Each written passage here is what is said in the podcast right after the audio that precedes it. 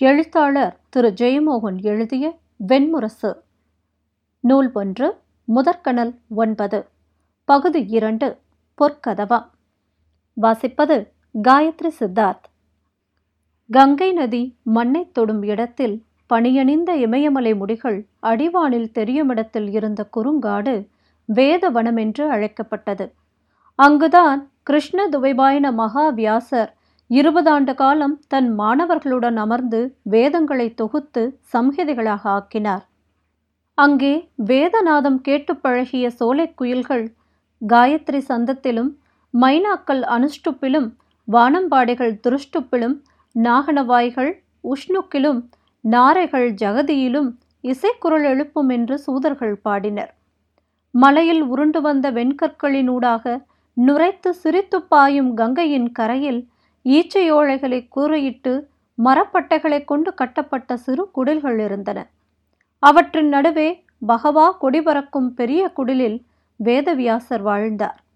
அந்த இளங்குளிர் காலையில் இமயமலையிறங்கி வந்த பசித்த சிம்மம் ஒன்று வேதவனத்துக்குள் புகுந்தது. பருந்தின் அலகு போன்ற நகங்கள் கொண்ட சிவந்த கால்களை மெல்லத் தூக்கி வைத்து கங்கை நீர் ஓடித் தேய்ந்து பளபளத்த பாறைகளை தாண்டி நாணல்கள் நடுவே காய்ந்த நாணல் போன்ற செம்படரி காற்றிலாட சிப்பி விழிகளால் வேதவனத்தை பார்த்து நின்றது. சித்திரகர்ணி என்று பெயர் கொண்ட அந்த முதிய சிம்மம் அதற்கு விதிவகுத்த பாதையில் நடந்து வந்து வியாசனின் தவச்சாலையை நோக்கியபடி ஒரு பாறை மீது நின்று கொண்டிருந்த போதுதான் அஸ்தனபுரியிலிருந்து பீஷ்மர் அவ்வழியே சென்றார். பீஷ்மரின் உடலெங்கும் செம்புழுதி படிந்து வியர்வையில் வழிந்து கொண்டிருந்தது. சிறகுகள் போல அவரது பட்டுச்சால்வை பின்னால் எழுந்து பறக்க சிம்மப்பிடரி என அவர் தாடையும் சிகையும் காற்றில் ததும்பின.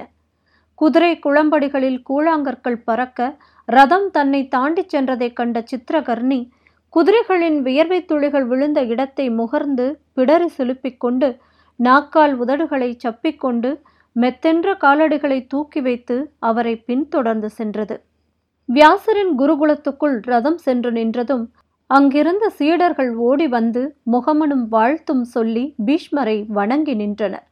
ரதம் ஓட்டியிடம் தன் அம்பரா துணியையும் வில்லையும் அழித்துவிட்டு நெடிய கால்களை நிலத்தில் வைத்து பீஷ்மர் மண்ணில் இறங்கி வியாசரை பார்க்க வேண்டும் என்று சீடர்களிடம் சொன்னார். அவர்களில் மூவர் ஓடிச் சென்று தன் குடலில் மாணவர்களுக்கு நூல் நடத்தி கொண்டிருந்த வியாசரிடம் பீஷ்மரின் வருகையை தெரிவித்தனர். பாடம் முடிந்த பின்னர் மையக்குடலில் சந்திப்பு என ஆணை வந்தது. பீஷ்மர் கங்கையில் நீராடும் போது மிக அருகே நாணல்களுக்குள் அமர்ந்து வாய் திறந்து நாக்கு தொங்க மூச்சிரைத்தபடி சித்திரகர்ணி அவரையே பார்த்து கொண்டிருந்தது. அதற்குள் வாசல்கள் ஒவ்வொன்றாக திறந்து கொண்டிருந்தன. இவனை நான் அறிவேன். இவன் முகமோ உடலோ நான் அறியாதது. ஆனால் இவனை நான் அறிவேன். என் ஆன்மா இவனை கண்டதும் எழுகிறது என்று அது திரும்ப திரும்ப தனக்குள் சொல்லிக் கொண்டது. நீ என்னை அறிய மாட்டாய். நானோ ஒவ்வொரு பிறவியிலும் உன்னை பின்தொடர்ந்து கொண்டிருக்கிறேன். உன்னுடைய ரத சக்கரங்கள் ஓடித்தெரிக்கும் கூழாங்கற்கள் கூட பிறவிகள் தோறும் உன்னை பின்தொடர்கின்றன என நீ அறியவும் முடியாது. நான் இந்த முதுமை வரை வேட்டையாடி வேட்டையாடி கண்டறிந்தது ஒன்றே. காலத்தின் முடிவில்லா மடிப்புகளிலெல்லாம் பின்னி பின்னி செல்லும் அழியாத வலையொன்றின் வெறும் கன்னிகள் நாம் என்று சித்திரகர்ணி சொல்லிக் கொண்டது. தன் பிடரி மயிரில் மொய்த்த பூச்சிகளை விரட்ட சடைத்தலையை குலைத்து கொண்ட அசைவை புதருக்குள் காற்று புகுந்ததாக எண்ணினார் பீஷ்மர். நீராடி மரவுரி ஆடை அணிந்து புல்லரிசியை பாலுடன் சேர்த்து சமைத்த கஞ்சியும் பழங்களும் உண்டு வியாசரை காண்பதற்காக பீஷ்மர் மையக்குடிலுக்குள் சென்றார். களிமண் பூசப்பட்ட மரப்பட்டைகளால் ஆன பெரிய குடிலுக்கு முன்னால் ஒரு வெண்பசு கட்டப்பட்டிருந்தது. கருங்கல் சில்லுகள் போல ஈரம் மின்னிய பெரிய கண்களால் அந்த பசு தன்னிடம் எதையோ சொல்ல முற்படுவது போல பீஷ்மர் உணர்ந்தார். ஒரு கணம் நின்று அதன் முன்னோக்கி குவிந்த காதுகளையும் விறகு கரி மீது தீச்சுடர் போல நாசியை நக்கிச் சென்ற நாக்கையும் பார்த்தபின் உள்ளே சென்றார். பசு அடிவயிற்றை எக்கி ம்பே என்று குரல் எழுப்பியது. பீஷ்மர் காவிய ரிஷியான வேதவியாசரை இருமுறை ஞான சபைகளில் தொலைவிலிருந்து பார்த்திருந்தார். மெலிந்த வலிமையான கரிய உடல் மீது நரம்புகள் இறுக்கி கட்டப்பட்டவை போலிருந்தன. கருமையும் வெண்மையும் எடை கலந்த தாடியும் நீண்ட சாம்பல் நிற சடைகளும் மார்பிலும் தோளிலும் விழுந்து கிடந்தன. கண்கள் மீன்விழிகள் போல தோன்றின. வியாசரின் பாதங்களை வணங்கிய பீஷ்மரின் தலைமேல் கை வைத்து வெற்றியும் ஆயுளும் புகழும் அமைவதாக என்று வியாசர் வாழ்த்தினார். பீஷ்மர் மெல்லிய குரலில் அவர் வியாசரை இளையவன் என்ற முறையில்தான் தேடி வந்திருப்பதாக சொன்னார்.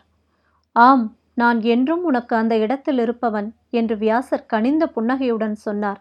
நீ என் குருதி. பீஷ்மர் முதல் முறையாக தன்னை சூழ்ந்திருந்த அழியா தனிமை முற்றிலும் கரைய இன்னொரு மனித உயிரிடம் பேரன்பை உணர்ந்தார். எழுந்து அந்த சடைமுடிகளுக்குள் கரையிலா ஞானத்துக்குள் ஞானம் உருவாக்கிய அகங்காரத்துக்குள் இருந்த முதியவனை நெஞ்சோடு ஆறத் தழுவி இருக்க வேண்டுமென அவர் தோள்களில் விம்மல் எழுந்தது. கண்களில் ஈரமென கசிந்த அந்த மன எழுச்சியை அடக்க வியாசனின் மெலிந்த கால்களில் சுருண்டிருந்த மண்ணெறிந்த நகங்களை நோக்கி தன் பார்வையை விளக்கிக் கொண்டார். இவர் ஒருவரன்று எவரும் என்னை அறிந்திருக்கவில்லை. அலையலையென வரப்போகும் முடிவற்ற காலங்களிலும் எவரும் அறியப் போவதில்லை. பீஷ்மரின் உயரத்தை அண்ணாந்து பார்த்து மகிழ்ந்து சிரித்து தம்பி அஸ்தனபுரிக்கு மேல் உயர்ந்திருக்கும் ஹஸ்தியின் அரண்மனை முகடு போல் இருக்கிறாய் நீ என்றார் வியாசர். ஆனால் உன்னை அனைவரும் பார்க்கிறார்கள். நீ எவரையும் அணுகி பார்க்க முடிவதில்லை. அவரது சிரிப்பை பார்த்தபடி பீஷ்மர் புன்னகை புரிந்தார். சிரித்தபடி வானை எட்ட முடியாத எளிய மனிதர்கள் கோபுரங்களை உருவாக்கிக் கொள்கிறார்கள் என்றார் வியாசர். ஆம் அது உண்மை என்றார் பீஷ்மர். நான் என்னை உருவாக்கிக் கொள்ள எனக்கு வாய்ப்பே அளிக்கப்படவில்லை. என் அன்னையும் தந்தையும் குலமும் தேசமும் நான் கற்ற நெறிகளும் இணைந்து என்னை வடிக்கின்றன. என் வழியாக உருவாகும் என்னை நானே அச்சத்துடன் பார்த்து கொண்டிருக்கிறேன் என்றார். வியாசர் சிரித்து வெகு தொலைவு வந்துவிட்டாய் என்றார். மாசற்ற வெண்பற்கள் மின்னிய அச்சிரிப்பு ஐந்து வயது குழந்தைக்குரியது என்று எண்ணியதும் பீஷ்மரின் கரைகள் உடைந்தன. மூத்தவரே என்று அழைத்தபோது ஒரு கணம் நெஞ்சு விம்மி நா தளர்ந்து அடுத்த சொற்றொடர்களை மறந்தார் பீஷ்மர். தொண்டையிலிருந்த இறுக்கத்தை விழுங்கிவிட்டு மூத்தவரே விண்ணிலிருக்கும் தூய ஒளிகளை தேடிச் சென்று கொண்டிருப்பவர் நீங்கள். நான் மண்ணின் எளிய சிக்கல்களுடன் போரிட்டு கொண்டிருப்பவன். எனக்கு சொற்கள் கைகூடவே இல்லை. ஆகவே அம்புகளை பயிற்சி செய்கிறேன் என்றார். ஆயுதங்கள் உயிரற்றவை. உயிரற்றவைக்கு மட்டுமே கச்சிதம் கைகூடுகிறது. அவற்றை இயக்கும் விதிகளுக்கு அப்பால் அவற்றில் ஏதுமில்லை. பீஷ்மர் தொடர்ந்தார். நான் என்னை மிக மிக கூறிய ஓர் ஆயுதம் என்பதற்கு அப்பால் உணர்ந்ததே இல்லை. இவர்கள் சொல்லும் அன்பு பாசம் நெகிழ்ச்சி என்பதெல்லாம் எனக்கு என் முன் வந்து சேரும் மானுட பிரச்சனைகளை புரிந்து கொள்வதற்கான வெறும் அடையாளங்களாகவே தெரிகின்றன. அச்சொற்களை நான் சதுரங்க என நகர்த்தி விளையாடிக் கொண்டிருக்கிறேன். இப்போது உன் தரப்பின் காய்களே ஒன்றையொன்று எதிர்த்து களத்தில் திகைத்து நிற்கின்றன இல்லையா? என்றார் வியாசர். ஞானம் என்பது அடைவதல்ல ஒவ்வொன்றாய் இழந்த பின்பு எஞ்சுவது. பொறு நீ சேர்த்து கொண்டவையெல்லாம் உன்னை விட்டு ஒழுகி மறையும் நாள் ஒன்று வரும். பீஷ்மர் அச்சொல்லை உடல் நடுங்கும் மனக்கிளர்ச்சியுடன் கேட்டு கைகூப்பினார் அதற்கு மேல் ஒரு வார்த்தை கூட பேசாமல் திரும்பிவிட வேண்டுமென நினைத்து கொண்டார். ஆனால் வியாசர் தொடர்ந்து பேசினார். நீ என்னை தேடி வந்த சிக்கல் என்ன? அதை கேட்டதும் தொலைதூரத்திலிருந்து திரும்பி வந்து அரைக்கணம் திகைத்த பின் பெருமூச்சுடன் சொல்லத் தொடங்கினார் பீஷ்மர். மூத்தவரே இன்று என் தந்தை என்னிடம் ஒப்படைத்துச் சென்ற நாடான அஸ்தினபுரம் ஆபத்தில் இருக்கிறது அதை எதிரிகள் சூழ்ந்திருக்கிறார்கள்.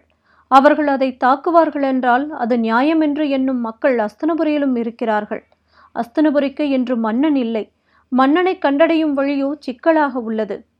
நிலைமையை அறையுமே மூடி வியாசர் கூர்ந்து கேட்டுக்கொண்டிருந்தார் பின்பு புன்னகையுடன் இது மீண்டும் மீண்டும் நிகழும் வரலாறுதான். அரியணை இயல்பாக கைமாறுவது அரிதாகவே நிகழ்கிறது. அஸ்தனபுரிக்கு காவலனாக நீ இருக்கையில் அதை எவரும் வெல்ல முடியாது. உன் தோள்களின் உறுதியை சிந்தனையிலும் கொண்டு வந்தால் போதும் என்றார். நான் எதற்கும் துணிந்திருக்கிறேன் மூத்தவரே என் கண்முன் இந்த நாடு அழிவதற்கு ஒருபோதும் அனுமதிக்க மாட்டேன் என்றார் பீஷ்மர். வியாசர் புன்னகையுடன் ஆம் அது உன் தர்மம் மண்ணாசையால் மானுடன் சத்திரியனாகிறான் என்றார். பீஷ்மர் நான் தங்களிடம் கேட்க விளையும் வினா ஒன்றே. ஒரு சத்திரியனின் முதற்கடமை எதுவாக இருக்கும்? எதன் பொருட்டு அவனுடைய அனைத்து பிழைகளும் மன்னிக்கப்படும்? என்றார். அப்போது மரப்பட்டை சுவர்களுக்கு அப்பால் சித்திரகர்ணி தன் காதுகளை அடித்துக்கொள்ளும் ஒலி கேட்டது. பீஷ்மர் நான் கற்ற நூல்களின்படி ஒரு சத்திரியன் நாட்டுக்காக உயிரை விட வேண்டியவன். அவனுடைய சுகங்களையும் குடும்பத்தையும் எல்லாவற்றையும் அவன் நாட்டுக்காக அர்ப்பணிக்க வேண்டும். அவன் தொழிலோ வணிகமோ செய்யக்கூடாது. அவன் பூசைகளும் வழிபாடுகளும் செய்ய வேண்டியதில்லை. தன்னுடைய நலனை பற்றி ஒரு கணம் கூட நினைக்காத வீரமும் தன்னவர்களுக்காக உயிர்விடும் தியாகமுமே சத்திரியனை உருவாக்குகின்றன. சத்திரிய பெண்ணுக்கும் அதே நீதிதான். அவளுக்கு தனக்கான ஆசைகள் எதுவும் இருக்கலாகாது. நாட்டு மக்களுக்கு எது நல்லதோ அதற்காக அவள் எதை வேண்டுமானாலும் இழந்தாக வேண்டும் என்றார். பீஷ்மர் நெடுமூச்சு உயர்த்து ஆம் சத்திரிய தர்மப்படி சொந்த நாட்டின் நன்மைக்காக சத்திரியன் சத்திரிய பெண்ணை தூக்கி வருவதில் தவறே இல்லை. பிற குலத்து பெண்களை அவர்கள் அனுமதியில்லாமல் தூக்கி வந்தால்தான் பெரிய பாவம் என்றார். வியாசர் புன்னகையுடன் பிறகென்ன? என்றார். பீஷ்மர் ஆனால் என் மனம் சஞ்சலமாகவே இருக்கிறது. ஏதோ ஒரு பெரிய தவறு நடக்கப் போகிறது என்று தோன்றிக்கொண்டே இருக்கிறது என்றார். இத்தனை தர்க்கங்களுக்கும் அப்பால் மழையில் கரைக்கப்படாத பாறை போல அந்த உண்மை நின்று கொண்டிருக்கிறது மூத்தவரே. அந்த பெண்களின் உள்ளம். அவர்கள் இந்த மண்ணில் வந்து விடப்போகும் கண்ணீர். அதை களம் வரைந்த பின்பே ஆடத் தொடங்கும் என் எளிய தர்க்க ஞானமும் நான்கு வாயில்களையும் மூடிக்கொண்டிருக்கும் குலநீதியும் தாங்குமா என்ன? அந்த சிந்தனை வந்தபின் நீ வெறும் சத்திரியன் அல்ல ரிஷிகளின் பாதையில் செல்கிறாய் என்றார் வியாசர். நீ ஒரு பக்கம் சத்திரியனாக பேசுகிறாய் இன்னொரு பக்கம் ஒரு சாதாரண மனிதனாகவும் சிந்திக்கிறாய். போரில் நீ அறுத்தெறியும் தலைக்குரியவனின் குழந்தைகளின் கண்ணீரை ஒரு கணமேனும் எண்ணி பார்த்ததுண்டா? எண்ணி பார்க்கவும் கூடும் என்று இப்போது நினைக்கிறேன் மூத்தவரே? சில சமயம் நான் சத்திரியனை விட மனிதன் என்ற இடம் பெரிதென்றும் எண்ணுகிறேன் என்றார் பீஷ்மர்.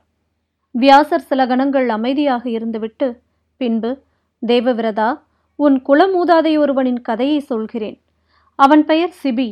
பிரம்மன் அத்ரி சந்திரன் புதன் புருவரஸ் ஆயுஷ் நகுஷன் யயாதி அனுத்ருகியன் சபானரன் காலநரன் சுருஞ்சயன் உசீனரன் என்பது அவனுடைய வம்ச வரிசை பாரத வருஷத்தின் அறம் விளையும் மண் என்று அவனுடைய நகரமான சந்திரபுரி அழைக்கப்பட்டது. அவனுடைய வாழ்க்கையையே அறநூலாக கொள்ளலாம் என்றனர் முனிவர்கள். அந்நாளில் ஒருமுறை இக்கதை நிகழ்ந்தது என்பார்கள் என்றார். சந்திரவம்சத்து சிபி தன் அரண்மனை உப்பருகையில் அமர்ந்திருக்கையில் வெண்பஞ்சு சுருள் போன்ற சின்னஞ்சிறு வெண்புறா ஒன்று சிறவடித்து வந்து அவன் ஆடைக்குள் புகுந்து கொண்டது. அவன் எழுந்து அதை எடுத்து தன் கைகளில் வைத்து கொண்டான். இதயம் நடுங்க சிறகுகள் பிரிந்து உழைய அவன் கைவெம்மையில் ஒடுங்கி இருந்தது அதன் முதுகிலிருந்த இரத்த காயத்திலிருந்து குருதி வழிந்து கொண்டிருந்தது. அப்போது சாமரம் போன்ற சிறகுகள் வீசி ஒலிக்க எரித்துளிகள் போன்ற கண்களும் போரில் பின்னிக்கொண்ட குத்துவாட்களைப் போன்ற அலகுகளும் ஆற்றுக்கரை மரத்தின் வேர்பிடிப்பு போன்ற கால்களும் கொண்ட செம்பருந்து ஒன்று வந்து அவன் உப்பரிகை விளிம்பில் அமர்ந்தது. சிபியிடம் அப்பருந்து சொன்னது மன்னனே உன்னை வணங்குகிறேன். சைத்ரகம் என்னும் செம்பருந்து குலத்தின் அரசனாகிய என் பெயர் சித்ரகன். பிறப்பால் நானும் உன்னை போன்றே சத்திரியன். இந்த புறாவை நான் விண்ணில் பார்த்தேன். எனக்கும் நேற்று மாலை முட்டை விட்டு இறங்கிய என் குஞ்சுகளுக்கும் சிறந்த உணவாகும் இது என்று இதை தொடர்ந்து சென்று தாக்கினேன். காயத்துடன் அவள் உன்னருகே வந்திருக்கிறாள். அவளை என்னிடம் விட்டுவிடு. மண்ணில் உள்ள மானுடர்களுக்குத்தான் நீ அரசன். விண்ணிலும் நீரிலும் கோடானு கோடி உயிரினங்கள் வேட்டையாடியும் வேட்டையாடப்பட்டும் வாழ்ந்து கொண்டிருக்கின்றன. அவ்வாழ்க்கைக்குள் நுழைய உனக்கு அனுமதி இல்லை. ஆம் நான் அறிவேன். என் காலடி கீழ் ஒவ்வொரு கணமும் பல்லாயிரம் சிற்றுயிர்கள் அழிவதையும் நான் அறிந்திருக்கிறேன். ஆனால் இந்த வெண்புறா என்னிடம் அடைக்கலம் தேடி இருக்கிறது. இதை காப்பது சத்திரியனாகிய என் கடமை. அக்கடமையிலிருந்து நான் வழுவ முடியாது என்றான் சிபி. சித்திரகன் சினந்து சிறகடித்தெழுந்தது. மூடனைப் போல பேசுகிறாய். தன்னரம் என்பது புடவியின் பேரியக்கத்தில் தன் இடம் என்ன என்று உணர்வது மட்டுமே. தன்னை சுற்றி இப்புடவி நிகழ்கிறது என்று எண்ணிக்கொள்வது தன்னகங்காரம் என்றே பொருள்படும். தன்னரம் முக்தியையும் தன்னகங்காரம் அழிவையும் அளிக்கும் என்றது. என்னுடைய அரண்மனை வளாகத்திற்குள் என் கைகளுக்குள் வந்த ஒவ்வொன்றுக்கும் நான் பொறுப்பேற்றுக் கொள்ள வேண்டும் என்பதே என் தன்னரம் என்றான் சிபி. அழகை விரித்து சீறி சிறகடித்த சித்திரகன் அப்படியென்றால் நானும் என் குழந்தைகளும் பசித்துச் சாக வேண்டுமென நினைக்கிறாயா? உன் நீதியின் துலாக்கோலில் எனக்கு இடமே இல்லையா? என்றது. சிபி ஆழ்ந்த மனக்குழப்பத்துக்குள்ளானான். உனக்கும் உன் குலத்துக்குமான உணவை நான் அளிக்கலாமா? என்றான். அறியாதவனாக பேசுகிறாய். நான் சத்திரியன். பட்டினியால் இறக்கும் போதும் கொடைபெற்று வாழ மாட்டேன் நான் என் வீரத்தால் ஈட்டாத எதுவும் எனக்கு உணவல்ல என்றது சித்திரகன். மன்னனே உண்ணப்படாத ஏதும் இப்பிரபஞ்சத்தில் இல்லை என்பதை நீ கற்றறிந்த நூல்கள் உனக்கு சொல்லவில்லையா என்ன? என்னை இந்த அழகுடனும் இந்த நகங்களுடனும் இப்பெரும் பசியுடனும் படைத்த ஆற்றல் அல்லவா என்னை கொன்று உண்பவனாக ஆக்கியது? இந்த சின்னஞ்சிறு வெண்புறா இன்று காலையில் மட்டும் ஆயிரம் சிறு பூச்சிகளை கொத்தி உண்டிருக்கிறது என்பதை நீ அறிவாயா? அந்த ஆயிரம் புழுக்கள் பல்லாயிரம் சக புழுக்களை விழுங்கி நெளிந்து கொண்டிருந்தன என்பதை அறிவாயா? இதை விட்டுவிடு. இதை காப்பாற்ற முயலும்போது நீ இப்பிரபஞ்சத்தை நிகழ்த்தும் முதல் மனதுடன் போட்டி போடுகிறாய் என்று சித்திரகன் சொன்னது. உண்மை. ஆனால் படைப்புடன் போட்டியிடுவதனாலேயே மன்னனை தெய்வம் என்கின்றன வேதங்கள். ஆகவேதான் காப்பதற்கும் அழிப்பதற்கும் மன்னிப்பதற்கும் அவனுக்கு அதிகாரம் அளிக்கப்பட்டிருக்கிறது என்றான் சிபி. சித்திரகன் சலிப்புடன் நம்மிடையே விவாதம் எதற்கு? நீ என் பசிக்கு மட்டும் பதில் சொல் என்றது. தான் அறிந்த அனைத்து நெறிநூல்களையும் நினைவில் ஒட்டிய சிபி அதற்கான வழியை கண்டு கொண்டான் சத்திரியன் எதையும் தன் குருதியால் தான் ஈடுகட்ட வேண்டும் என்றன நூல்கள். அவனுடைய ஆயுதம் அவனுடைய உடலே அவனுடைய தர்மம் தியாகம். இப்புறாவை நான் காத்தாக வேண்டும். ஆனால் உன் பசியை போக்குவதும் எனக்கு விதிக்கப்பட்ட அறமேயாகும் என்றான் சிபி. தர்ம நூல்களின்படி நான் எந்த சிக்கலையும் என் மாமிசத்தாலும் குருதியாலும் தான் தீர்க்க வேண்டும். இதற்கு பதிலாக நீ என்னை பெற்றுக்கொள்வது சத்திரிய முறையே. இதோ இப்புறாவின் அளவுக்கே என் தொடைச்சதையை அறுத்து உன் முன் வைக்கிறேன் என்றபடி தன் உடைவாளை உருவி தொடைச்சதையை வெட்டி அப்புறா அமர்ந்திருந்த ஊஞ்சல் தட்டின் மறுநுனியில் வைத்தான். ஆனால் புறாவின் எடை தாழ்ந்தே இருந்தது. மேலும் சதையை வெட்டி அங்கே வைத்த போதும் புறாவின் எடைக்கு நிகராகவில்லை. புறா தன் சிறுமணி கண்களை சுழற்றி மன்னனே மலையஜம் என்னும் பாறை இடுக்கில் வாழும் புறா குலத்தை சேர்ந்த என் பெயர் பிரபை. அன்னையரை அவர்களிடமிருந்து வரப்போகும் தலைமுறைகளையும் சேர்த்துத்தான் மதிப்பிட வேண்டும். இன்னும் நூறாண்டு காலம் என் முட்டைகளிலிருந்து விரிந்து வரப்போகும் அத்தனை புறாக்களின் எடையும் என்னில் உள்ளது என்றது. சிபி சித்திரகனை நோக்கி அப்படியென்றால் நான் என்னை முழுமையாகவே உனக்களிக்கிறேன் என்று சொல்லி குருதி படிந்த நகங்கள் கொண்ட அதன் பாதங்கள் முன் தன் தலையை காணிக்கையாக வைத்தான். சித்திரகன் சில கணங்கள் சிந்தனை செய்த பின் மன்னனே நீ என் காலடியில் தலை குனிந்ததாலேயே என்னிடம் அடைக்கலம் கோரியவனாகிறாய். உன்னை உண்பதை விட நானும் என் குலமும் பட்டினியில் மடிவதே அறமாகும் என்று சொல்லி பறந்து சென்றது. சிபி நீயும் உன் குலங்களும் வாழ்வதாக என்று சொல்லி வாழ்த்தி அந்த வெண்புறாவை வானில் விட்டான். அவன் என்ன செய்யப் போகிறான் என்று வானில் வந்தமர்ந்து நோக்கிய அவன் முன்னோர்கள் ஆரவாரம் செய்தனர் என்று சொல்லி முடித்த வியாசர் பீஷ்மரிடம் சத்திரியனான சித்திரகன் சொன்னதை நினைவு கொள்க. உன் முன் தலைவணங்கும் ஒவ்வொருவரும் உன்னிடம் அடைக்கலம் புகுந்தவர்களே. மன்னனிடம் குடிகள் தலைபணிவது அதன் பொருட்டே என்றார். வெளியே நின்றிருந்த சித்திரகர்ணி ஆம் அது நானே என்று சொல்லிக் கொண்டது. இப்போது அறிகிறேன் முற்பிறவிகளில் ஒன்றில் நீ சிபியாக இருந்தாய். உன்முன் அன்று சித்திரகனாக வந்தவன் நான். அது மூச்செறிந்த ஒளி பாம்பு சீறுவது போல ஒலித்தது. வியாசர் இளையவனே சிபி அறிந்த உண்மையே ஒவ்வொரு சத்திரியனுக்கும் உரிய நெறியாகும். அரசன் தன் குருதியால் அனைத்தையும் ஆற்றுவதற்கு கடமைப்பட்டவன். அந்த குருதியால் அவன் அனைத்தையும் ஈடுகட்டி விடவும் முடியும் என்றார். அப்போது வெளியே சித்திரகர்ணி கால்களை பரப்பி அடிவயிற்றை தாழ்த்தி நாசியை நீட்டி மிக மெதுவாக தவழ்வது போல நகர்ந்து வாசலில் நின்ற வெண்பசுவை அணுகியது. கருவுற்றிருந்த கந்தினி என்ற வெண்பசு இம்முறை நான் அடைக்கலம் கோரியது அவன் காதில் விழவில்லை என்று சொல்லிக் கொண்டது. இந்த அரியா சுழல் பாதையில் மீண்டும் மீண்டும் நான் உன்னை வேட்டையாடிக் கொண்டிருக்கிறேன். நம்மை வைத்து ஆடுபவர்களுக்கு சலிக்கும் வரை இதை நாம் ஆடியே ஆக வேண்டும் என்றது சித்திரகர்ணி அழு! ஓலமிடு நான் கர்ஜிக்கிறேன் ஆடத் தொடங்குவோம். புயலில் பெருமரம் சரியும் ஒளியுடன் சிம்மம் பசுவின் மேல் பாய்ந்தது. பசு கதறி ஓலமிட அதன் கழுத்தை கவ்வி அள்ளி தூக்கி தன் தோள்மேல் போட்டுக்கொண்டு பாய்ந்து மரப்பட்டை வேலியை தாண்டி புதர்களுக்குள் மறைந்தது. சீடர்கள் சிங்கம் சிங்கம் பசுவை பிடிக்கிறது சிங்கம்! ஓடி வாருங்கள் கல்லை எடுத்து எரி தடி தடி எங்கே சிங்கம்! என்று கூட்டமாக கூச்சலிட்டபடி ஓடி வந்தனர். தடிகளையும் கற்களையும் அந்த புதர்களை நோக்கி வீசினார்கள். வியாசரும் பீஷ்மரும் வெளியே ஓடி வந்தனர். வெளியே பசு கிடந்த இடத்தில் கொழுத்த இரத்தத் துளிகள் சுட்டி பரவி கிடந்தன. இரத்தத்தின் பாதை ஒன்று புதர்கள் வரை சென்றிருந்தது. பீஷ்மர் குனிந்து அந்த புழுதியில் இருக்கும் சிங்கத்தின் காலடி தடங்களை பார்த்துவிட்டு வயதான பெரிய சிங்கம் நகங்கள் மழுங்கி இருக்கின்றன அதனால் வேட்டையாட முடியவில்லை. ஆகவேதான் வீட்டுப் பசுவை தேடி வந்திருக்கிறது என்றார். வியாசரின் மாணவனாகிய சுதாமன் அழுகையும் ஆவேசமுமாய் பெற்ற தாய் மாதிரி இருந்தாளே இக்குடிலுக்கு லக்ஷ்மியாக விளங்கினாளே அவளை தூக்கி கொண்டு போய்விட்டதே என்றான். இன்னொரு மாணவனாகிய சுதன் குனிந்து கைப்பிடி மண்ணை அள்ளி ஓங்கி வேத மந்திரத்தை சொன்னபடி ஆங்காரமாக கருவுற்ற பசுவை கொன்ற பாவி உனக்கு? என்று தீச்சொல் விடுக்கப் போனான். வியாசர் புன்னகையுடன் அவனை கைதூக்கி தடுத்து நில் சுதனே பசுவை கொல்வதுதான் சிங்கத்தின் தர்மம். ஆகவே சிங்கத்துக்கு பசுவதையின் பாவம் கிடையாது என்றார். பீஷ்மர் அதை கேட்டு கோல் விழுந்த பெருமுரசம் போல மனம் அதிர்ந்து திரும்பி வியாசரை பார்த்தார். அதன்பின் அவர் ஒரு சொல்லும் பேசவில்லை. வியாசருக்கு தலை வணங்கிய பின் நேராக தன் ரதத்தை நோக்கிச் சென்றார். கங்கைக்கரையில் நீத்தார் சடங்குகள் செய்யும் ஹரிதகட்டம் என்னும் புனிதமான படித்துறைக்கு கந்தினியை கொண்டு சென்று போட்டு அதன் வயிற்றை கிழித்து கருவை எடுத்து தலையை அசித்தபடியும் உருமியபடியும் சுவைத்து உண்டது சித்திரகர்ணி.